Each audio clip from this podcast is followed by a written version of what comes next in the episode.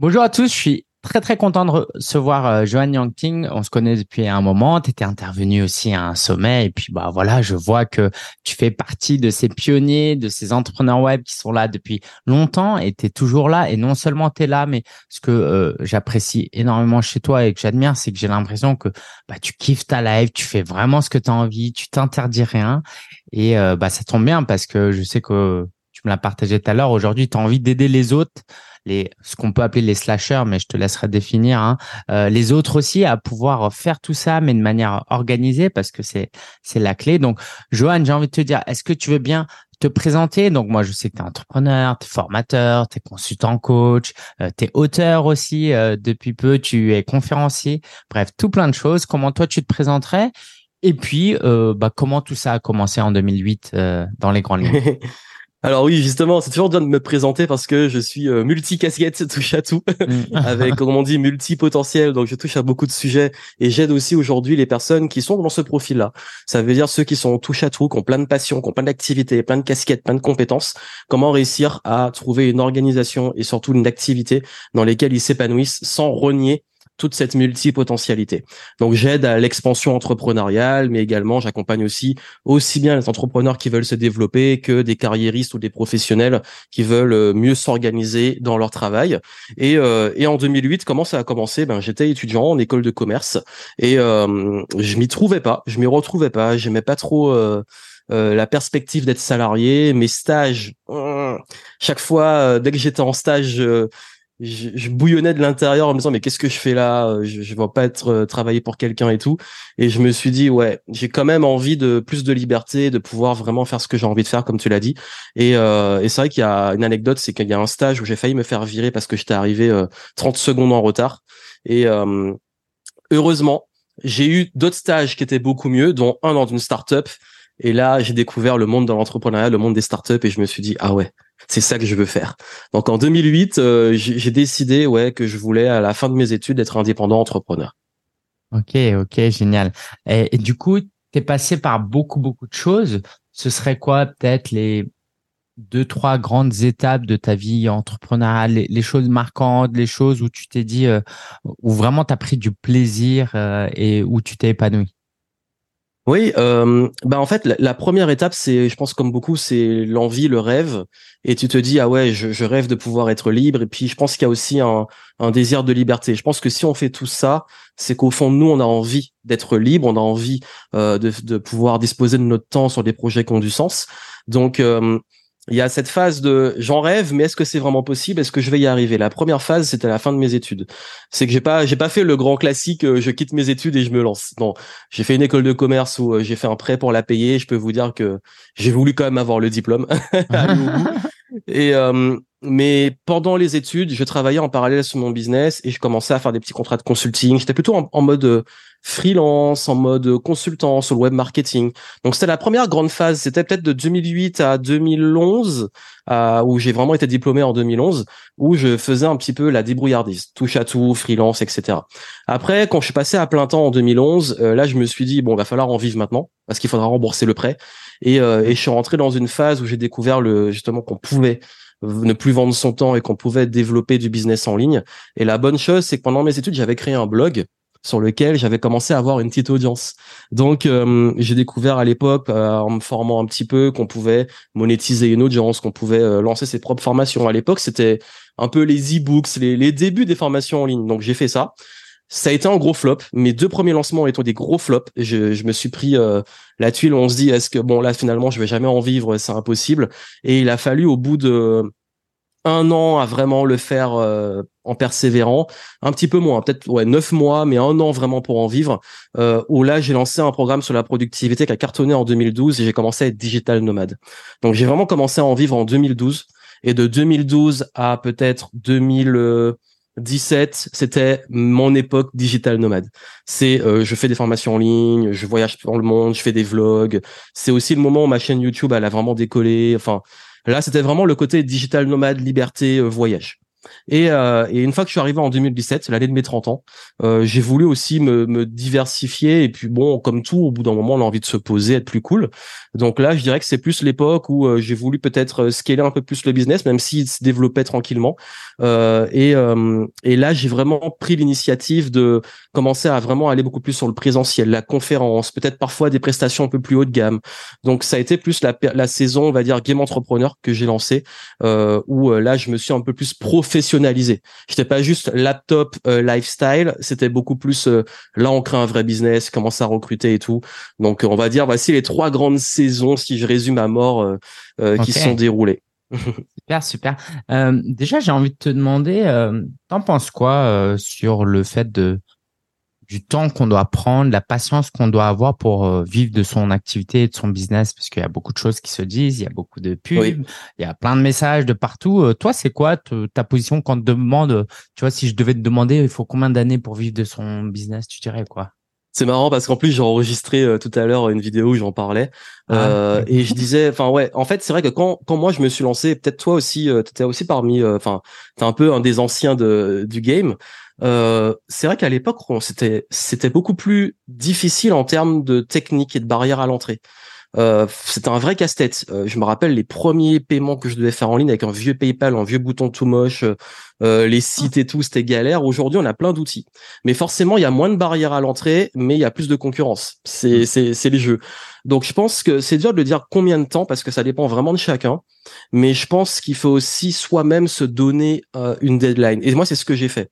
Quand j'avais mon prêt étudiant à rembourser, j'avais exactement un an pour en vivre parce que euh, j'avais un délai entre la fin de mes études et le début du remboursement du prêt et je me suis mis ça en deadline. Je me suis dit ok bah là euh, si dans un an j'en vis pas, je cherche un boulot et on verra. Donc je pense vous pouvez vous dire combien de temps je me donne? Bon, mettez-vous quand même un minimum au moins un an hein, pour mettre les choses bien en place, mais euh, ça peut aller très vite. On peut lancer un business en trois mois et le truc qui marche, comme ça peut prendre un an, deux ans. Donc c'est un peu compliqué, ça dépend. Mm. Euh, donc euh, je pense qu'il n'y a pas vraiment, en fait, vraiment c'est le truc que j'ai envie de dire, il n'y a pas de règles, si ce n'est celle que vous pouvez définir. Après, aujourd'hui, avec les bonnes infos et les bons outils, on peut aller beaucoup plus vite. Ça peut être de l'ordre de quelques mois pour avoir ses premiers clients, voire très rapidement si on vend de la presta, consulting, coaching et tout. Mais il faut avoir les bonnes stratégies. Ok, cool, cool. Alors, adressons-nous un peu plus aux multipotentiels. On a beaucoup qui écoutent euh, ce podcast et c'est ta spécialité. Euh, si je suis honnête, j'ai l'impression qu'il y a très peu de multipotentiels qui réussissent, en tout cas dans l'entrepreneuriat, parce que bah, c'est un fardeau aussi d'avoir tous ces dons et de ces qualités. Toi, tu as réussi et t'aides les gens à le faire. Donc, selon toi, de ton point de vue, qu'est-ce qui fait qu'un multipotentiel réussit plus qu'un autre à compétence égale, euh, on va dire? Oui. Euh, je pense qu'il y a une première phase qui est de s'assumer et se connaître. Ça veut dire que je pense que pendant très longtemps j'ai eu du mal, euh, même moi, même si ça marchait bien, j'avais un plafond de verre parce que euh, je voulais justement rentrer dans les cases qu'on me donnait. On me disait il faut te spécialiser, il faut, il faut, il faut, il faut, il faut. Les injonctions. Et là, à un moment, je me suis dit mais non, en fait, il y a des trucs qui marchent pour moi.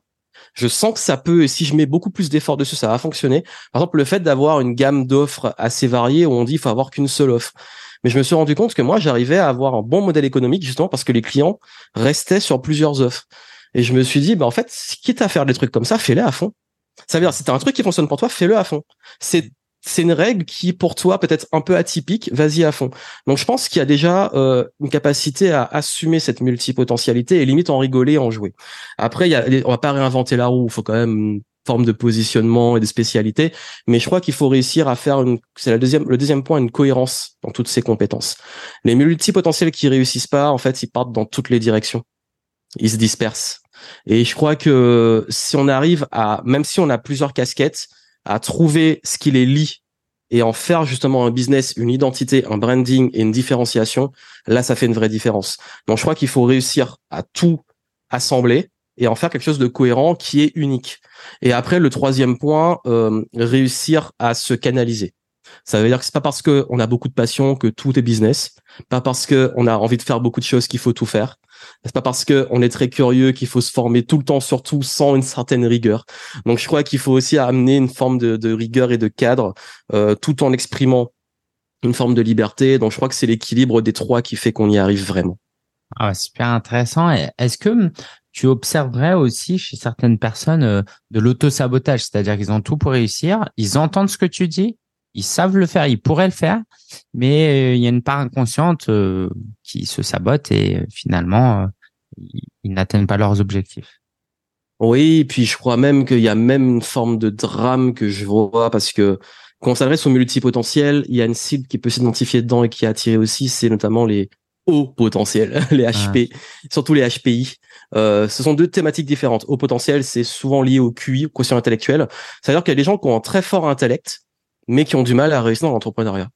Parce qu'en fait, ils sont trop dans l'intellect et ils sont trop dans le calcul et trop parfois. Et l'autosabotage, c'est beaucoup les peurs.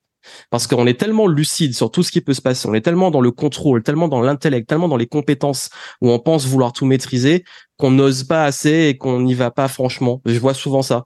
Et j'ai peut-être moi aussi parfois fait cette erreur. C'est qu'on va tellement vouloir intellectualiser ou tellement vouloir euh, trop rester dans sa tête qu'on reste dans sa tête et pas assez dans l'action. Donc je crois qu'il y a une forme d'équilibre. Et chez les multipotentiels, oui, l'autosabotage, il est souvent sur le fait de pas comprendre son fonctionnement. Et puis après, derrière, de jamais aller au bout des choses. Ça, c'est le plus, c'est vraiment ce problème-là. Je vais pas au bout des choses. Je fais quelque chose, ça commence à marcher et je l'arrête et je passe à autre chose. Parce qu'on se lasse vite et tout. Donc, le vrai auto-sabotage est dans cette notion de lassitude trop rapide et de pas réussir à gérer ces paliers-là. C'est abandonner avant un palier qui pourrait faire passer au, au niveau supérieur. Est-ce que euh, tu aurais euh, observé aussi des, des, peurs de réussir? Est-ce que c'est quelque chose que tu as déjà vu euh, auprès de quelqu'un? Euh, oui, la peur de réussir, euh, que ça soit en termes de peut-être parfois aussi de jugement, euh, le jugement que peuvent avoir les autres, la peur de réussir aussi le prix de la réussite. Parfois, on se dit, bah, je sais que si je me discipline un peu plus sur ça, je vais réussir, mais je crois qu'il y a une peur de réussir chez mes clients, en tout cas, de, ça revient tout le temps, c'est j'ai peur de me retrouver enfermé dans quelque chose. C'est que j'ai peur de réussir et comme ça marche, je suis enfermé dedans. Comme si c'était une fatalité. C'est voilà, j'ai réussi par exemple dans la dans la conférence et je vais devoir faire que des conférences tout le reste de ma vie et la même conférence non-stop. Ah c'est une croyance, c'est une croyance. Qu'est-ce que tu leur dis à ces personnes-là là Bah qu'en fait, il euh, y a pas de choisir, c'est pas renoncer, c'est renoncer pour le moment. Si tu fais quelque chose, tu vas au bout et tu vois ce qui se passe après. Au-delà de la phase, apprendre quand on se lasse, si c'est vraiment qu'il faut passer à autre chose ou s'il faut continuer, que c'est une autre façon de le faire pour continuer à garder la joie et généralement, c'est lié à la convergence que j'ai dit. Si on n'a pas une convergence cohérente sur vraiment l'axe de vie, j'ai envie de dire, qu'on parle mission de vie entre guillemets, une cohérence de sa multipotentialité, ben on peut vite se lasser et se perdre. Alors que, par exemple, moi, je me lasse pas de faire à peu près les mêmes choses, mais les faire différemment et les faire évoluer. Donc, je crois qu'il faut trouver ça. Et après, euh, comme je dis, ben, façon, rien ne t'empêche de, de, de changer dans la vie après. Hein ça a réussi, ça a marché, tu es libre euh, après de passer à autre chose ou de continuer en fait. C'est tout, simplement, je dis, ben, focalise-toi déjà sur ça, arrête de trop être dans le futur. c'est bien d'avoir une vision, mais parfois on veut trop anticiper et contrôler le futur. Vas-y, fais ce qui te fait kiffer, mais fais le bien, et puis après tu verras. Surtout si on crée un business euh, comme le tien, c'est-à-dire qu'en fait tu crées des actifs, c'est pas juste euh, euh, gagner de l'argent. Tu as une communauté, tu as une liste d'emails, euh, tu as des livres, des lecteurs, tu as des gens qui sont prêts à te suivre même si tu changeais un peu de niche. Alors si tu fais un truc totalement opposé, peut-être un peu moins, mais donc ça aussi c'est important que les gens l'entendent en fait, c'est que c'est ça, c'est aussi des actifs. C'est ce que je dis souvent, c'est que quitte à vous engager sur une voie, planter des graines. Hmm. Vous plantez des arbres. Et après, vous récoltez les fruits ou vous laissez l'arbre faire sa vie, c'est pas un souci. Et c'est bien que tu l'aies dit parce que c'est vraiment la philosophie, c'est ce que je réponds, c'est planter des graines. Ça veut dire que peu importe que le projet aboutisse ou pas, ou que je le garde ou pas, par contre, je vais aller assez loin pour que ça soit, comme tu l'as dit, un actif. Et quand c'est un actif, aujourd'hui, j'ai par exemple des vieilles vidéos de thématiques que j'aborde plus du tout aujourd'hui, qui me ramènent quand même des clients sur ce que je fais aujourd'hui. Mm, et puis c'est vrai que mes clients ils deviennent fous, enfin mais pas forcément mes clients, mais même les gens qui me suivent parce que tu vois mes vidéos d'il y a quelques années et tu les vois maintenant, mes thématiques elles évoluent tout le temps. Ah. mais il reste garde une cohérence. Il y a toujours un point commun, comme tu le dis, il y a toujours quelque chose. Mais en fait, je peux parler de business très très très pointu, comme je peux partir sur des trucs complètement spirituels. Est-ce que je vais le faire forcément? Pas forcément, mais je peux. Avec mon audience, je peux. Donc c'est aussi ça la richesse. ouais, ouais, c'est clair. Moi, je me souviens notamment là, je suis sur ta chaîne YouTube. Euh, euh, ouais, t'as quand même des vidéos à plus de 400 000, 300 000. Je me souviens aussi de tes vidéos de motivation à l'époque. Là, je vois que tu as des vidéos qui ont été tournées il y a 10 ans où tu as 68 000 euh, vues aujourd'hui.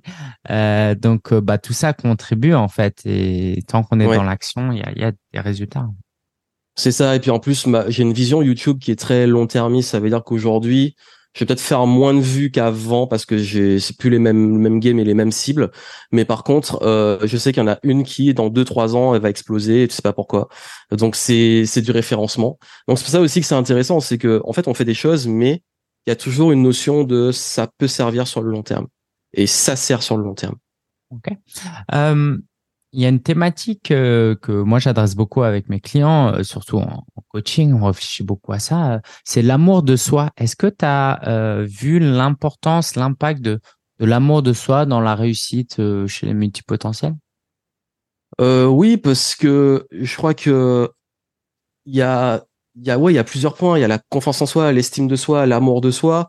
Euh, la confiance c'est ta croyance ta capacité à réussir. L'estime c'est la valeur que tu t'accordes. Et l'amour c'est bah tout simplement c'est tout bête mais est-ce que tu t'aimes déjà. Mm. et euh, et je pense qu'il y a beaucoup de multipotentiels qui culpabilisent et qui ont du mal à, à être en paix avec leur parcours. Parce qu'ils ont eu plusieurs carrières et on leur dit aussi beaucoup t'es instable tu changes tout le temps mais mais en fait je leur dis d'un autre côté mais c'est une richesse aussi parce que tu as développé plein de t'as vécu plein d'aventures. C'est plusieurs en fait euh, chapitres dans un livre et tu as, une richesse qui est énorme. Donc je crois que oui l'amour de soi de toute façon je pense qu'au-delà même des multipotentiels c'est indispensable si on s'aime pas. Je sais que beaucoup de gens veulent être aimés mais euh, si on ne s'aime pas soi euh, ce sera toujours un, un, trou dans le sans, sans fin un trou qui va jamais être comblé parce que ça commence avec soi. Comme je dis même en séduction, hein, si vous vous aimez pas, euh, personne va vous aimer, ou alors ce sera jamais assez. Donc je crois que oui, faut quand même euh, avoir cette notion et être en paix avec soi-même. C'est très important. Tu as récemment publié un livre qui s'appelle Flow Tasking. Est-ce que tu veux nous en parler un peu de euh, ouais les, les méthodes d'organisation, de comment on, atteint nos objectifs avec des exemples peut-être concrets pour aider nos, nos auditeurs bah, par exemple, là, j'ai le livre Flow Tasking, justement. Mhm. c'est un concept que j'ai lancé là il y a quelques mois. Et euh, l'idée, c'est euh, justement, c'est très simple, flow et tasking. Le flow, c'est l'équilibre entre le challenge et l'évolution. Ça veut dire comment on trouve son flow, comment on reste dans un équilibre qui nous motive. Si le challenge est trop élevé et qu'on euh, a très peu de compétences, on panique et on abandonne. Si le challenge est trop bas et qu'on est très compétent, on s'ennuie. Donc c'est un équilibre des deux. Et forcément, nos compétences augmentent, le challenge augmente. C'est beaucoup utilisé dans les jeux vidéo aussi. Donc, pour nous garder motivés. Donc, il y a cette notion de flow que j'aborde aussi dans le sens trouver son flow et plus que trouver sa voie. Ça veut dire cherche pas une, miss, enfin, une mission, un axe qui est fermé, mais cherche plutôt des endroits où tu te sens bien, même si c'est en mouvement et évolue avec. Suis le flow, suis ton flow que je dis. Et le tasking parce qu'il faut passer à l'action. C'est bien beau de d'être dans le flow et tout, et il faut savoir euh, mettre en place des vraies tâches et tout. Donc l'idée du flow tasking, c'est plus une philosophie de vie dans le livre, c'est vraiment un manifeste, donc j'explique un peu le concept. C'est une philosophie de vie et une approche de la réussite personnelle et professionnelle basée sur cet équilibre entre suivre son flow et en même temps implémenter des actions pour ceux qui sont euh, vraiment des créateurs un peu touche à tout. Donc euh, l'exemple très concret, ben, dedans par exemple, il y a un chapitre euh, où j'aborde l'un des concepts qui est pas forcément de moi, mais qui vient de Simon Sinek, qui est le jeu infini c'est euh, Infinite Game. Ça, ça, on parle beaucoup dans l'entrepreneuriat. C'est des qui jouent le jeu fini, la compétition euh, très court terme et le jeu infini qui suivent une vision, une mission qui est très forte. Donc ça, par exemple, c'est un, concept même dans trouver sa voie, sa carrière ou sa vision business qui est très puissant parce que au lieu de courir après du court terme et de la, la concurrence, on s'élève et on va vers une mission et une vision qui nous dépasse. Et du coup, bah, comme je dis souvent, hein, quel jeu vous voulez jouer tout le reste de votre vie? Et c'est intéressant de se poser cette question-là que euh, euh, là, je veux juste payer mes factures à la fin du mois. Donc on dézoome et on, va beaucoup plus loin. Il y a aussi un point sur l'équilibre entre fermeté et souplesse, comme dans les arts martiaux. Si t'es trop tendu, t'es trop contracté, euh, tu vas pas y arriver. Si t'es trop mou, c'est pas bon non plus. C'est l'équilibre des deux. Donc c'est un peu cette philosophie là en fait. C'est des points comme ça sur euh, comment trouver un équilibre pour avancer de façon beaucoup plus fluide. Ok, waouh, c'est top. Euh, donc, ça s'appelle Flow Tasking. Hein, c'est disponible sur euh, Amazon et je sais que tu as donné ou tu donnes des conférences à ce sujet. si tu devais t'adresser au Johan d'il y a 10 ans, celui qui venait de se lancer, tu lui dirais quoi avec ton savoir que tu as aujourd'hui? Mmh, Je lui dirais je lui donnerais pas forcément des conseils pour le laisser faire son cheminement et faire ses conneries, mais je lui dirais de vraiment faire confiance au process et de toujours se faire confiance à lui-même. Parce que je pense que hum, ouais, on est toujours tenté de se dire euh, comme je suis un peu différent, bah euh, il y a des conseils, j'arrive pas forcément, mais je veux me comparer beaucoup aux autres ou euh, euh, j'ai pas toutes les réponses et je suis un peu anxieux pour l'avenir au lieu de vraiment profiter. En fait, je lui dirais ça, vraiment fais-toi confiance et fais confiance au process parce que je crois que hum, quand on suit vraiment ce qui nous anime au fond de nous, tout en se formant, en mettant en place les bonnes stratégies, on arrive vraiment à, à, des beaux résultats. Et, je crois que c'est l'un des plus grands drames aujourd'hui, c'est que beaucoup se comparent beaucoup ou suivent euh, tellement d'informations qui s'y perdent. Donc, faut réussir à faire ce tri. Donc, je lui dirais, ouais, fais-toi confiance et fais confiance au process. Ok. Euh, on parlait de la vision tout à l'heure, que parfois il fallait pas être trop dans la vision, notamment quand on débute. Maintenant, quand on a aussi atteint un certain, un certain niveau, un certain stade comme le tien, comment tu réfléchis, toi? Est-ce que tu es du genre à réfléchir à ta vision? À 10 ans, à un an ou pas du tout? Comment tu vois les choses? Alors c'est à double tranchant parce que pour être très très très honnête, je sais pas pourquoi j'ai beaucoup de mal à me projeter en ce moment. Euh, je sais pas si c'est par rapport au contexte, et je suis vraiment honnête sur ça hein, de, façon régulière, c'est que autant il y a justement il y a dix ans, je suis exactement là où je voulais être il y a dix ans.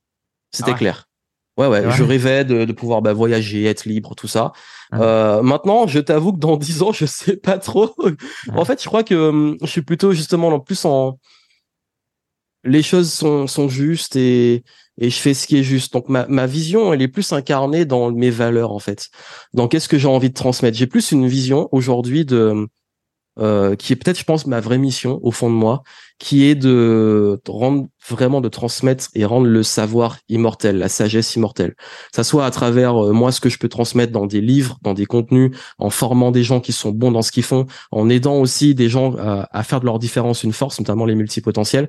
Et d'un autre côté, quand il y a des gens qui sont très bons dans ce qu'ils font, qui ont des savoirs et tout, à travers des interviews et tout, j'ai envie de le, le, le transmettre. Donc je crois que hum, c'est plus ça que je vais suivre. Je vais plus suivre justement mon flow et cette transmission du savoir, vraiment cette mission d'aider des personnes à s'émanciper et réussir leur expansion avec leurs atouts et leur multipotentialité, parce que je sais que ça nourrit, même si c'est pas forcément une vision ça va être là exactement dans dix ans, ça nourrit des valeurs très profondes. Et, euh, et du coup, en ce moment, pour être très honnête, au moment où on enregistre, ça a peut-être changé. J'ai pas forcément une vision très claire ou très personnelle. Par contre, je suis très au clair sur ce que j'ai envie de faire. Mmh. Et, et je pense que c'est bien aussi. ouais, ouais, c'est clair. Et, et bah, ça revient aussi à ce que tu disais, c'est que faut pas attendre que la vision soit là aussi pour agir. C'est aussi dans l'action qu'on trouve euh, cette vision et puis aussi quelquefois c'est c'est reposant. Est-ce que je me trompe si je dis que aujourd'hui tu euh, tu bénéficies et tu récoltes aussi les fruits de ce que tu as semé, des plantes, euh, des graines et des arbres que, tu as plantés Est-ce que tu es aussi où tu l'as été dans une période où tu profites? Comment tu conçois Comment tu vois les, les cycles dans la vie? Est-ce que pour toi c'est toujours on est à fond ou est-ce qu'il y a des phases où on profite un peu plus? Je serais curieux de connaître. Euh, bah, ouais, non, c'est très intéressant parce que là, tu sais, au moment où on en parle, euh, il y a exactement un an, je me faisais tester euh, positif au virus à la mode là. il y a exactement un an. Là, j'étais cloué au lit. Euh, et un mois avant, donc l'été, il y a un an aussi, j'étais hospitalisé. Et j'ai bam euh, du jour au lendemain, euh, alors que j'étais en très bonne santé. Donc ce qui fait que d'ailleurs le photaskim ça serait peut-être pas arrivé si j'avais pas vécu ça. Donc quand tu parles de cycle de vie, euh, la vie a fait que de toute façon j'étais obligé de ralentir. j'ai été malade, euh, hospitalisation et après virus, donc forcément ça te calme. Et mmh. ça m'a fait beaucoup relativiser des choses et c'est là aussi que je me suis rendu compte qu'il y a plein de choses que auxquelles on accorde dans l'importance qui sont pas si importantes et puis finalement bah je suis revenu à des valeurs ouais, plus famille, santé et tout, même si j'ai toujours gardé ça, mais on en est plus conscient. Et en termes de cycle, je pense aussi que c'est les âges, parce que j'ai entrepris dans la vingtaine. Quand t'as 20 ans, t'as envie de voyager, t'as envie d'être libre. Quand t'arrives à 30 ans, tu commences à avoir des peut-être des envies différentes. Et euh, là, au moment où je suis à 36. Donc forcément, c'est pas, la, je suis plus la même personne et j'ai pas les mêmes attentes. Donc j'ai bien vécu, j'ai semé des graines, je récolte. Euh, je suis pas toujours à fond, mais j'ai encore envie, oui, d'aller, de faire des choses, de développer des projets différents. Donc euh, ça, c'est toujours une dynamique, mais je le fais euh, de façon beaucoup plus respectueuse de moi de ma santé, de mon rythme. Euh, j'accepte plus les sticks. Peut-être qu'avant je voulais être trop dans le contrôle, de euh, non c'est tout le temps justement à fond et tout. Aujourd'hui j'accepte. Il y a des fois où c'est plus lent, bah c'est ok. Des fois ça, ça c'est le rush, on y va. Euh, donc euh, je suis plus dans le surf maintenant. Là où avant j'étais peut-être plus dans dans la bataille, euh, le combat non-stop contre le courant parfois aussi. Ouais, c'est génial. Euh, merci pour ce partage. Euh, bah justement, moi, je voulais passer un peu de temps aussi pour euh, bah, rentrer un peu dans ton quotidien, dans les coulisses. comment tu t'organises? Comment tu fais pour développer un business en, en y allant plus tranquillement? Par exemple, c'est quoi une une journée type ou une semaine type que s'il y en a, s'il y en a une d'ailleurs? ma journée type, c'est je me réveille le matin. Généralement, je lis un petit peu ou je vais voir des notes de livres parce que j'ai automatisé un truc qui m'envoie mes notes de livres euh, euh, tous les jours. Ensuite, euh, je vais vraiment utiliser la matinée pour écrire tout ce qui est création de contenu, écriture, script de vidéo, écrire une newsletter, des contenus. Donc c'est vraiment très créatif. ensuite, je vais au sport. Généralement, je vais au sport. Donc j'ai fait le gros de ma, journée avant 11 heures. Et entre 11 heures jusqu'à peut-être 13 heures, je fais mon sport je rentre, je mange, et l'après-midi, généralement, soit c'est des rendez-vous, soit c'est plus euh, chill entre guillemets. Euh, et le soir, j'ai comme j'ai un petit pic de productivité, je peux bosser en, en début de soirée, et puis après le soir, je suis plutôt cool. Euh, ça peut être voir des amis, ça peut être jeux vidéo, ça peut être film, série, voilà, tranquillement, ou webinar quand il y a les fameux webinars à 20h. Mais voilà, c'est un peu ma journée type. Donc c'est généralement c'est le gros du matin que je bosse, et après le sport marque une rupture et l'après-midi ça dépend du rythme. Donc semaine type, euh, ça dépend généralement. Mon début de semaine est plus sur euh, les, les, gros détaches et la création de contenu et la création, etc. Et la deuxième partie plus sur la partie sociale, relationnelle. Généralement, c'est comme ça. Ok, ok, super, merci pour ce partage. Alors moi, il y a le, le dirigeant d'entreprise qui, qui est curieux un peu de savoir euh, est-ce que tu as une équipe, est-ce qu'il y a des réunions, est-ce qu'il y a de l'opérationnel, est-ce qu'il y a du Slack, des ClickUp, des Notion. Euh, toute la partie peut-être un peu moins glamour, moins créative, elle est où dans ta journée où tu t'es bah organisé pour qu'il n'y en ait presque pas? Bah, Alors justement, c'est bien que tu le dises parce que je l'ai eu ça pendant quelques années. Et je me suis rendu compte que c'était vraiment pas pour moi. Et je suis honnête. j'en avais marre des réunions, j'en avais marre des Zooms, j'en avais marre de Slack, j'en avais marre de des process. Euh, donc on avait Asana et euh, ouais Slack, Asana, WhatsApp. Je me suis rendu compte que c'est pas mon truc en fait. Sais pas le lifestyle. Et parfois on se met dedans, mais on teste. Hein. Moi je teste. Donc euh, je l'ai fait beaucoup. Aujourd'hui j'ai beaucoup plus simplifié. quasi plus de réunions. Euh, je laisse les gens s'auto-gérer en fait. J'ai une moins grosse équipe parce qu'au bout d'un moment j'avais trop de complexité, j'ai allégé après. Euh, franchement, après les problèmes de santé, j'ai senti que je voulais alléger le business. euh, donc euh, j'ai vraiment, je suis revenu sur plus de simplicité. Par exemple, je peux te demander, vous êtes combien dans l'équipe et qui fait quoi dans les grandes lignes J'ai mon assistante qui gère tous les mails, le support, tout ça, les réservations de salle et tout. Euh, c'est les s'occupe des accompagnements et le club et les services clients. J'ai quelqu'un qui s'occupe de la partie social media, euh, quelqu'un qui s'occupe des vignettes et du graphisme. Donc, euh, je dirais en vraiment régulier 5. Et après, c'est des gens qui vont intervenir de temps en temps. Par exemple, sur un événement en presta ou pour un projet. Donc, on va dire 5 réguliers. Et, alors, du coup, comment tu manages cette équipe? Parce que euh, il y a vraiment zéro réunion. Euh, comment vous communiquez? Bah, ils communiquent entre eux et se gèrent. Vous assignez des tâches? Ben, en fait, euh, je suis comme je suis assez maniaque de l'organisation et des process, les gens arrivent à bosser vraiment par eux-mêmes. et comme moi, le management c'est pas mon truc, généralement c'est généralement c'est la personne qui est un, peu mon bras droit, c'est-à-dire Cécile qui est un peu avec moi, qui gère plus la partie management pour être honnête. J'ai un peu plus délégué le management parce que je suis pas, c'est pas que je suis pas bon en management, c'est que j'aime pas ça en fait. c'est pas mon truc manager les gens. Donc euh, je préfère euh, faire mes faire euh, me concentrer sur ce que j'ai à faire et puis après rendre les gens vraiment autonomes. Donc forcément, il y a une phase où tu dois processer et tout et puis après autonomie quoi. ok ok bah ça me parle beaucoup je me reconnais beaucoup dans dans comment tu fais les quoi dans ta personnalité, mais par contre pas forcément dans comment tu fais.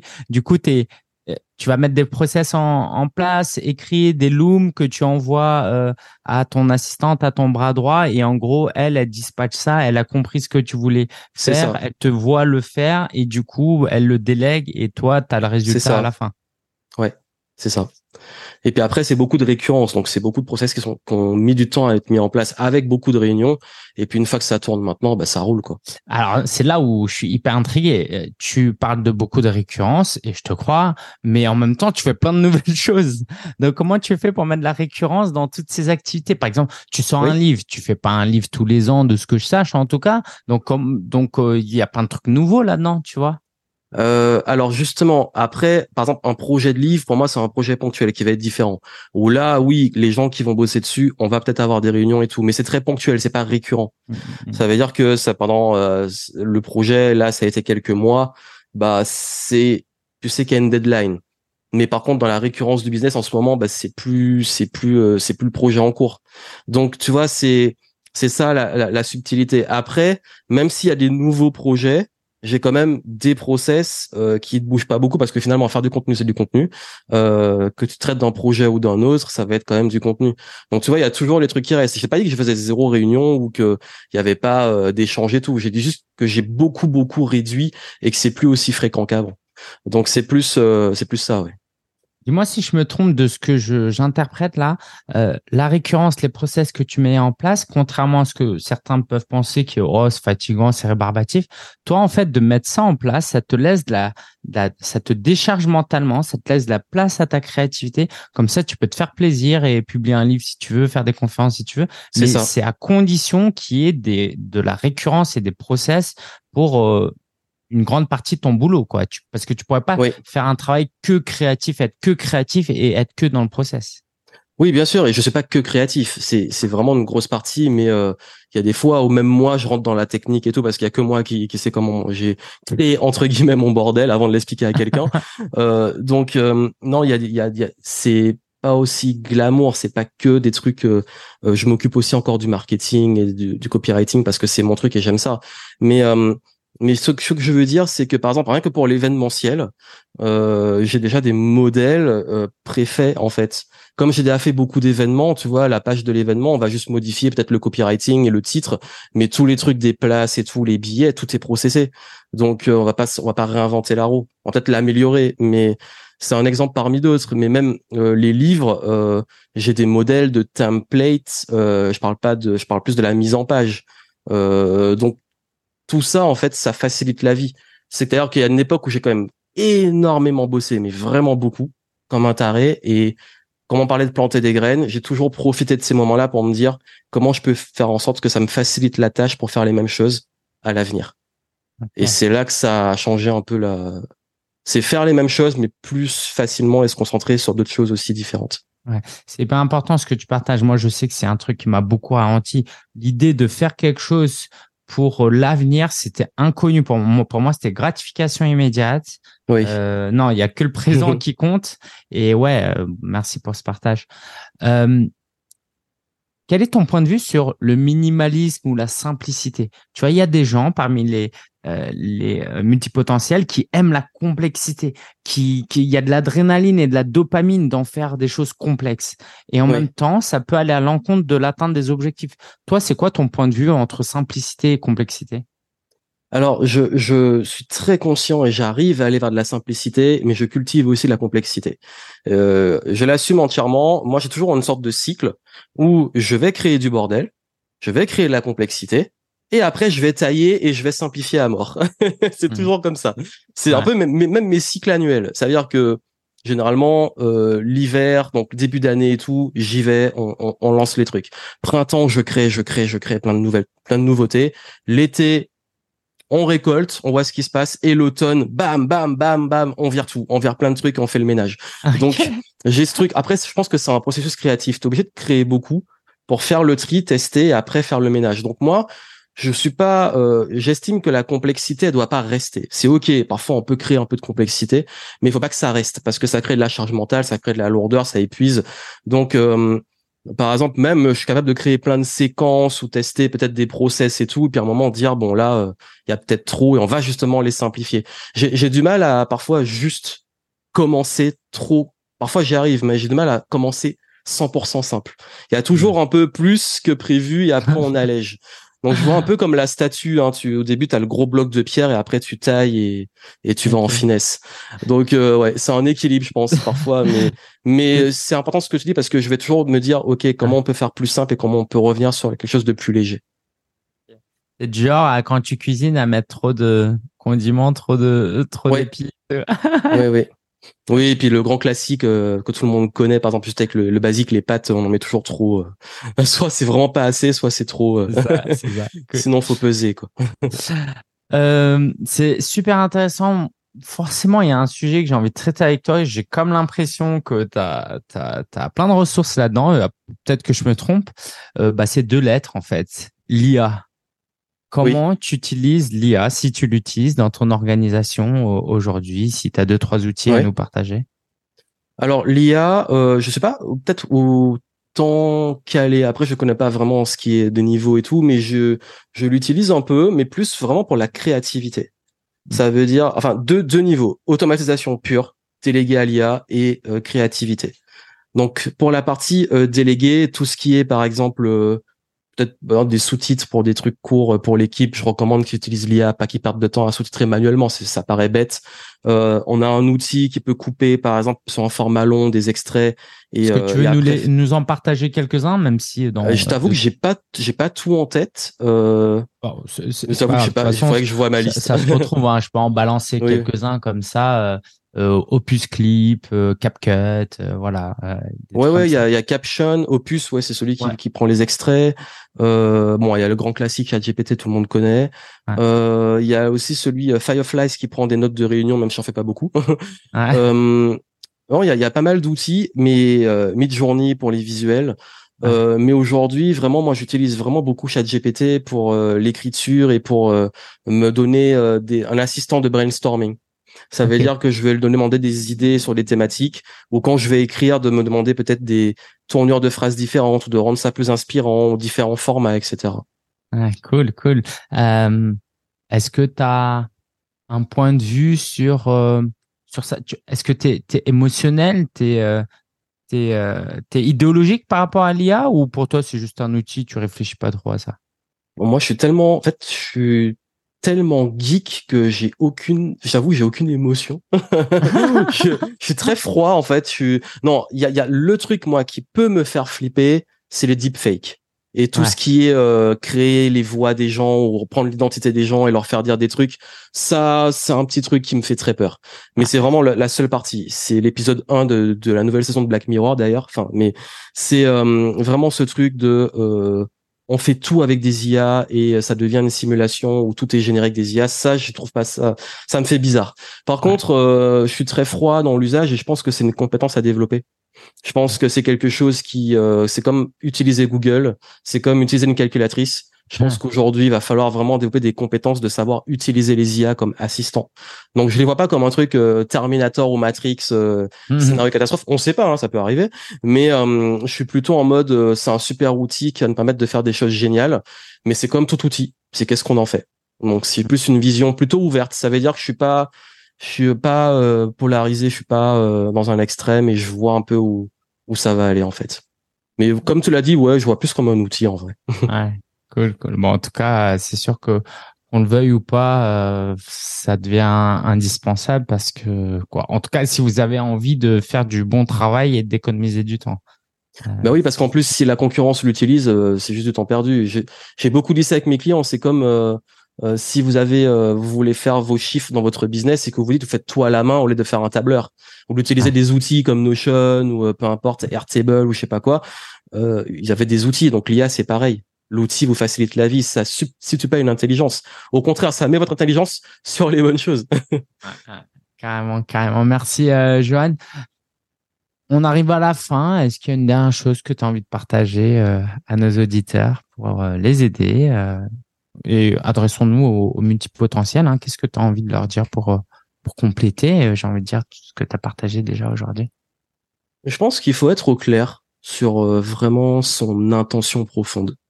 Je crois que hum, quand je dis au clair, pas forcément la, la vision ou au clair sur ce qu'on va exactement faire, mais juste au moins qu'est-ce qui m'anime vraiment et qu'est-ce que j'ai envie de semer. On parlait de planter des graines, c'est vraiment ça.